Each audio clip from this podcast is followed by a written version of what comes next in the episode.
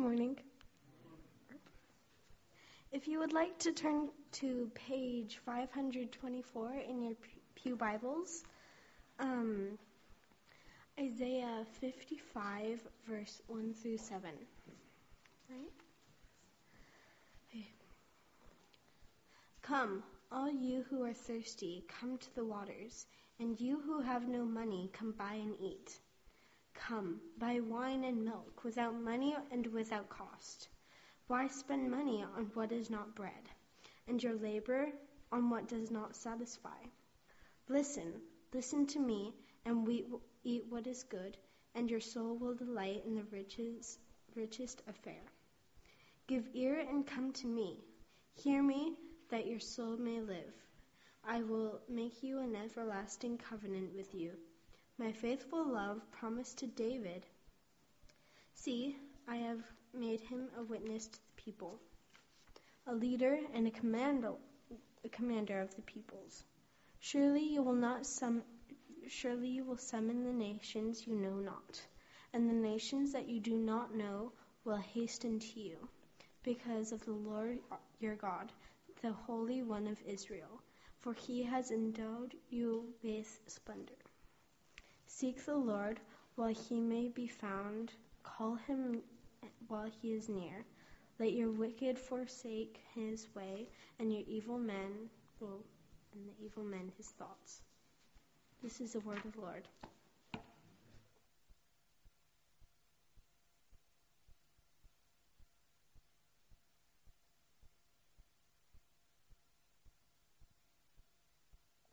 We're going to start looking at this passage today, and then we're going to we'll explore more of it next week. But this passage of scripture in Isaiah is set in an amazing place.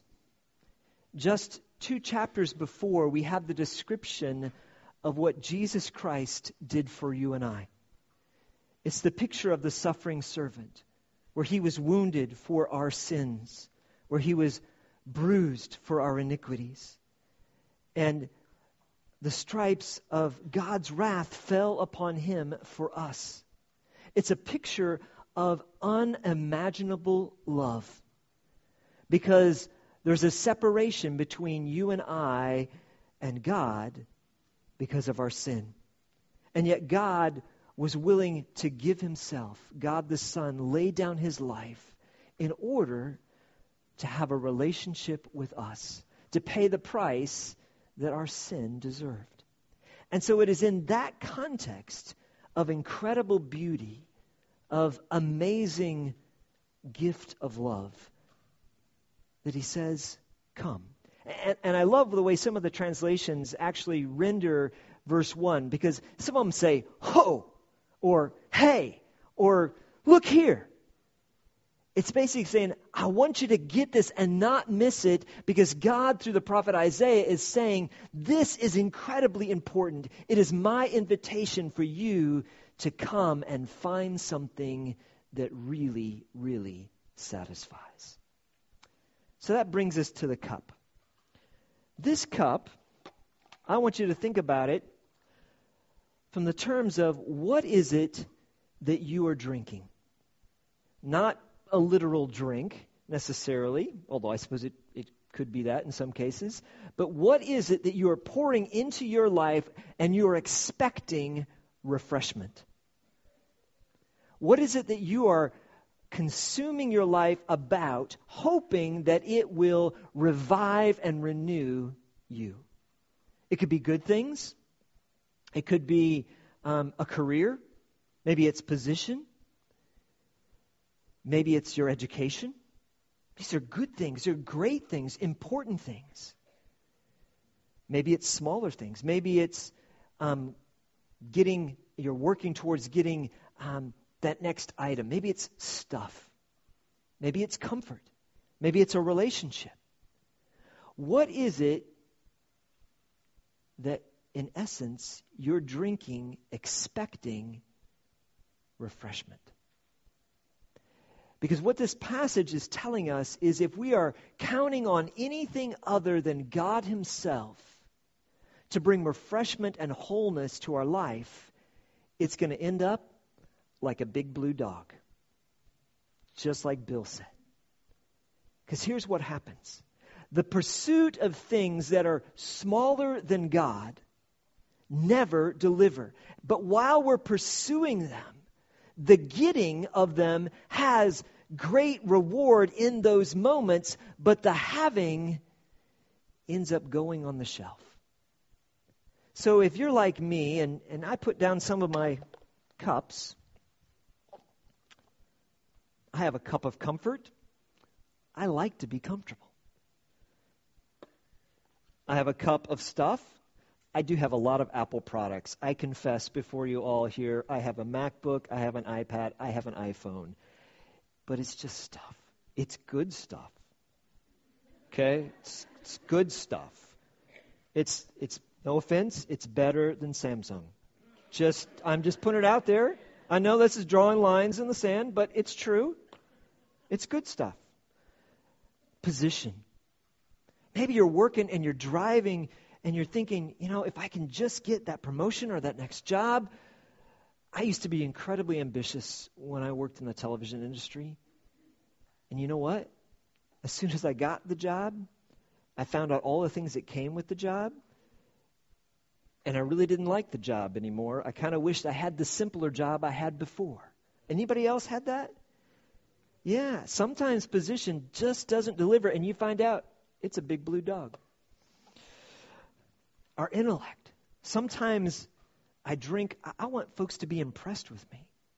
Now, most of you have known me now for a while, so this isn't working anymore. but, but, you know, early on, I would drink of this, and you would think, oh, yeah, Drew's semi smart. And then, you know, you had a conversation with me, and you found out maybe that wasn't so true. Reputation. Sometimes that's what we're looking for, that's what we're living for. All these are good things, or at least they can be good things. But good things can become God things if that is what we're counting on to make a difference in our life. What God is saying is, an essence, I want to give you something that lasts, something that refreshes all that you are. We've been looking and exploring this idea of being undone so that we can, we can enter in the presence of God and really encounter Him for who He truly is. That is where life is found. That is where we get refreshment. These other things that we pursue, these other things that we drink, are temporary. And they do mo- no more to quench our thirst than drinking salt water. They only leave us more and more thirsty. So let's just take a couple minutes. We're just going to begin a little bit and look at the provisions in this passage for a life that is undone and the reason that it's undone is so that we can be overwhelmed with the awe of God. Come, everyone who thirsts. Come to the waters, and he who has no money, come buy and eat. Come buy wine and milk without money and without price. Why do you spend your money for that which is not bread, and you labor for that which does not satisfy? Here in this passage, Isaiah is tying together um, some themes that are going to spread throughout the scripture. In the scripture, water is used oftentimes to portray a refreshment of the soul. Ultimately, it is the work of the Holy Spirit in our lives. It is He that draws our souls to God for salvation to begin with. It is He that comforts us when we are broken. It is the Holy Spirit who revives us when we are weary. And so, God's invitation, first of all, is to come to Him for he alone can revive your soul with the living water of his presence. He wants to give us to drink of himself. But secondly, he uses an, an, another image here where he says about wine. Now, wine gladdens the heart. Just as water revives the soul, wine gladdens the heart. In the scripture, wine is used to represent forgiveness found in the shed blood of Jesus Christ. And that's why it gladdens the heart. There is nothing more gladdening. Is that even a word? Excellent. If it's not, it is now. There's nothing that makes us more joyful than knowing we're at peace with God, that we're forgiven. Because it takes all the pressure, all the weight, all the insecurity off of us. And so when God chose this representative symbol, when He said in the Lord's Supper in communion, which we're going to celebrate in just a few moments, when He took the cup and He said, This cup is the new covenant. It is forgiveness. It is my blood being poured out for you to cover over your sins. It was a gift given to gladden our hearts. It's also something that's absolutely necessary. Because the only way we can have a right relationship with God is to trust in what Jesus Christ has done. And so he chose this cup. Later on in the passage, and we'll, we'll explore this more next week, but he talks about the covenant. And it's interesting that in the Lord's Supper, in communion, the bread, the matzah, that is used was borrowed from Passover. It was a symbol um, that was commanded to be eaten at Passover. And it was a reminder of how God provided manna in the wilderness. It also was a picture of sinlessness because it was unleavened. In Passover, there was a cup. Actually, there's four cups as well, but they were not commanded in the scripture to be a part of it. What you're commanded to do in Passover is to, to remember the Passover lamb, to eat of the lamb, because it was a substitute that would take the place um, so that death would pass over the house. And you were to eat the bitter herbs, a reminder of the bitterness of slavery. And you were to eat matzah, the bread, reminding us that God is the one is our provider.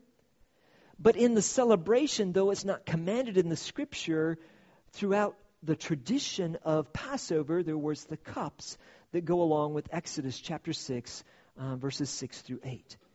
And the cup that Jesus uses for the Lord's Supper is called the cup of redemption. It is that cup that becomes the new covenant. And a covenant is incredibly important because a covenant isn't like a contract. In a contract, two parties agree to do something, and if one party drops out, then the contract is broken. But God offers us a covenant. A covenant is dependent upon the covenant maker, which is God Himself. Even though we are unfaithful, He remains faithful.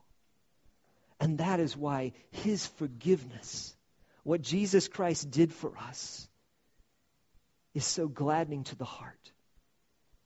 Because I don't know about you, but I come to the Lord so often and have to confess my sins, oftentimes the same sins, over and over again because I failed. But I'm not relying on my ability to not sin. I'm relying upon the sacrifice of Jesus Christ to cover over my sin and over your sin because he is a covenant keeping God. So the wine gladdens the heart.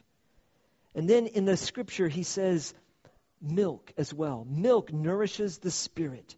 The milk is the nourishment of God's word. Just as the milk of an animal or of a mother gives life and strengthening nourishment to the body, so too the milk of God's word strengthens our spirit.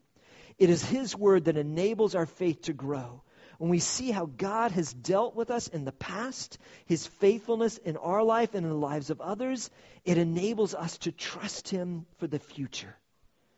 That's why we're encouraged, like newborn babes, to deeply thirst for the milk of God's word, for the nourishment that he provides. And the last symbol that he uses is that of bread, because bread satisfies our life. Jesus said, I am the bread of life in John chapter 6, verse 35. Whoever comes to me shall not hunger, and whoever believes in me shall never thirst. Jesus offers us himself. He offers to fill us with the fullness of who he is. And so we see here in Isaiah chapter 55, just in these first couple of verses, we're seeing a preview of the Lord's Supper, of communion, where the bread that represents Jesus Christ, the bread of life, the one who can fill us, is being offered an invitation is given to you and to me to come and receive from God of what He offers. And He offers the cup of the new covenant as a way for us to find forgiveness by trusting in Him and knowing that He will not only cleanse us and forgive us of our sins, but cover us in His righteousness. You see, this passage is pointing to something that is coming. It is prophetic in pointing to Jesus Christ and to the Lord's Supper. But here's the thing. He goes on to the passage and says, Don't waste your money on the things that will not satisfy. Don't waste your money. Don't waste your life on trying to get the blue dog, even though it's fun in its pursuit. It won't satisfy. So here's, the, here's our invitation today. We're going to come and we're going to celebrate the Lord's Supper in just a moment. And I'm going to explain it a little bit more. We're going to take a little more time. The service is going to run a little over today, but it's worth it. But here's the thing I want you to ask yourself What is it right now that you've been counting on? That you're thinking, when I'm able to fill my cup with that position, comfort, reputation, success, whatever it is, when that cup is full, will it last? Because that's what you're living for right now. And the truth is, whatever that is, if it's something other than God Himself, even if it's a good thing, it can become an idol. God's invitation in this passage is to come. All who are thirsty, come. But here's the thing He asks us to put down our cup and take His. Because He is the only one who can quench our thirst. So when we come today for communion, I'm going to ask you to think about what this is in your life. And when you come, I want to invite you to bring that cup with you and just say, Lord, I've been trying to drink of my own resources. I've been trying to drink and satisfy my life with something other than you. And so I'm going to put my cup down. And instead, today I'm going to take yours. Do that as a symbol of obedience. And do that expectantly that God will fill your life. You see, the only way He can fill you if you're, is if you're willing to let go of that which you've been trusting on in His place. See, we can trust in our good works, in our abilities. We can trust in the fact that we think we're better than others, even though we're not. But none of those things can ever bridge the gap between us and God. And they can't fill us either. But God is offering you and I an incredible invitation to come and receive from Him. The scripture tells us that before He suffered, Jesus took bread, he blessed it, he gave it to his disciples, saying, This is my body, which is given for you. And he took a cup, he blessed it as well, he passed it out to his disciples, and he said, This cup is the new covenant. It is the cup of my blood, which is poured out for the forgiveness of many. And he offered those two symbols as a memorial, as a reminder to us that He Himself is the only one who can give us life and salvation and satisfaction. So when we come to the Lord's Supper, we're instructed in 1 Corinthians to do so reverently, to examine our hearts, to see what there may be in us that is limiting our fellowship with God. Now, the first limitation is that we've never trusted in Him. And so, therefore, the Lord's Supper or communion is designed for believers. It is not simply symbols, it is an act of faith. It is an expression of trust in what Jesus Christ has done. And so, therefore, when you come to the table, you are saying, Lord Jesus, I trust in what you did on the cross, in your death, burial, and resurrection, that you are the one who has taken my place and provided a way for a right relationship with you. And so communion is designed for believers because it is an act, an expression of faith and trust in God. Some of you may not be at that point yet, but God is inviting you. He's simply saying, Would you trust me? Would you come? And what he asks us to do is simply call upon the name of the Lord. Whoever will call upon the name of the Lord, the scripture says, will be saved. You can receive him right now. You can come to him right now by simply calling and saying, Jesus, would you save me? It's no more difficult than that.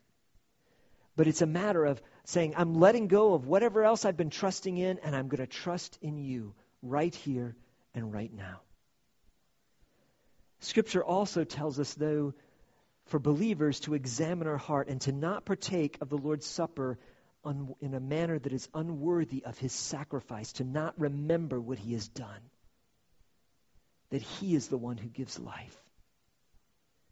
And so we are to examine ourselves. For I received from the Lord what I also passed on to you. The Lord Jesus, on the night he was betrayed, took bread, and when he had given thanks, he broke it and said, This is my body, which is given for you. In the same way, after supper, he took the cup, saying, This cup is the new covenant in my blood. Do this whenever you drink it in remembrance of me. For whenever you eat this bread and drink this cup, you proclaim the Lord's death until he comes.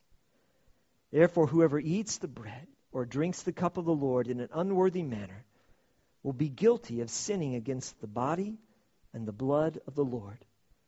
A man ought to examine himself before he eats of the bread and drinks of the cup. For anyone who eats and drinks without recognizing the body of the Lord eats and drinks judgment on himself. That is why many among you are weak and sick, and a number have fallen asleep. But if we judged ourselves, we would not come under judgment. So I want to invite you to come but reverently. Spend some time. We'll have we're going to sing and have some music, but it's going to be an opportunity to come and partake of the bread and of the cup that represents what Jesus Christ has done for us. While that's going on, I want to invite you just to do some business between you and the Lord. Ask Him what He wants to do in your heart and life. Ask Him if there's things that you're trusting in other than Him. Ask Him for the courage to be able to let go of that cup and drink fully of Him. Maybe you have spiritual questions. Maybe you have a prayer need. As we celebrate communion, I'll be down here in the front, and you can just come along and ask me any questions. I can pray with you. Maybe you have questions about what it means to follow Jesus Christ, to, to become a Christian I'll be happy to answer that as best I can and to pray with you. So, in a moment after we pray, I'm going to ask for um, our servers to come, and we're going to just go in a time of worship of the Lord by celebrating the Lord's Supper. Dear Heavenly Father, Lord, words cannot express the gift that you have given us in your Son, Jesus Christ. Lord, we thank you for him. We thank you for your heart that was willing to place all the wrath, all the judgment that we deserved. You placed upon your son. His body was beaten, was bruised, it was pierced, it was nailed to a cross to bear my sin, to bear our sin. His blood was poured out. That which was holy and pure and perfect flowed down from the cross to cover over our sin. Lord, how can we thank you for a gift, for a heart that is like that? And then, Lord, you not only forgive us, but you offer to fill us if we will be willing to come and drink of you, to receive your life, your spirit, your presence. Lord, far too often in my own heart and life, I pursue you, I pray to you, I implore you for your gifts rather than for you yourself. And so, Lord, today I set down those cups and I ask to simply drink of you. I come to you. Lord, I ask that you would fill hearts and minds and lives today. Enable us to know you, to see you, and to worship you. In Jesus' name. Amen. Invite our servers to come and we'll celebrate the Lord's Supper.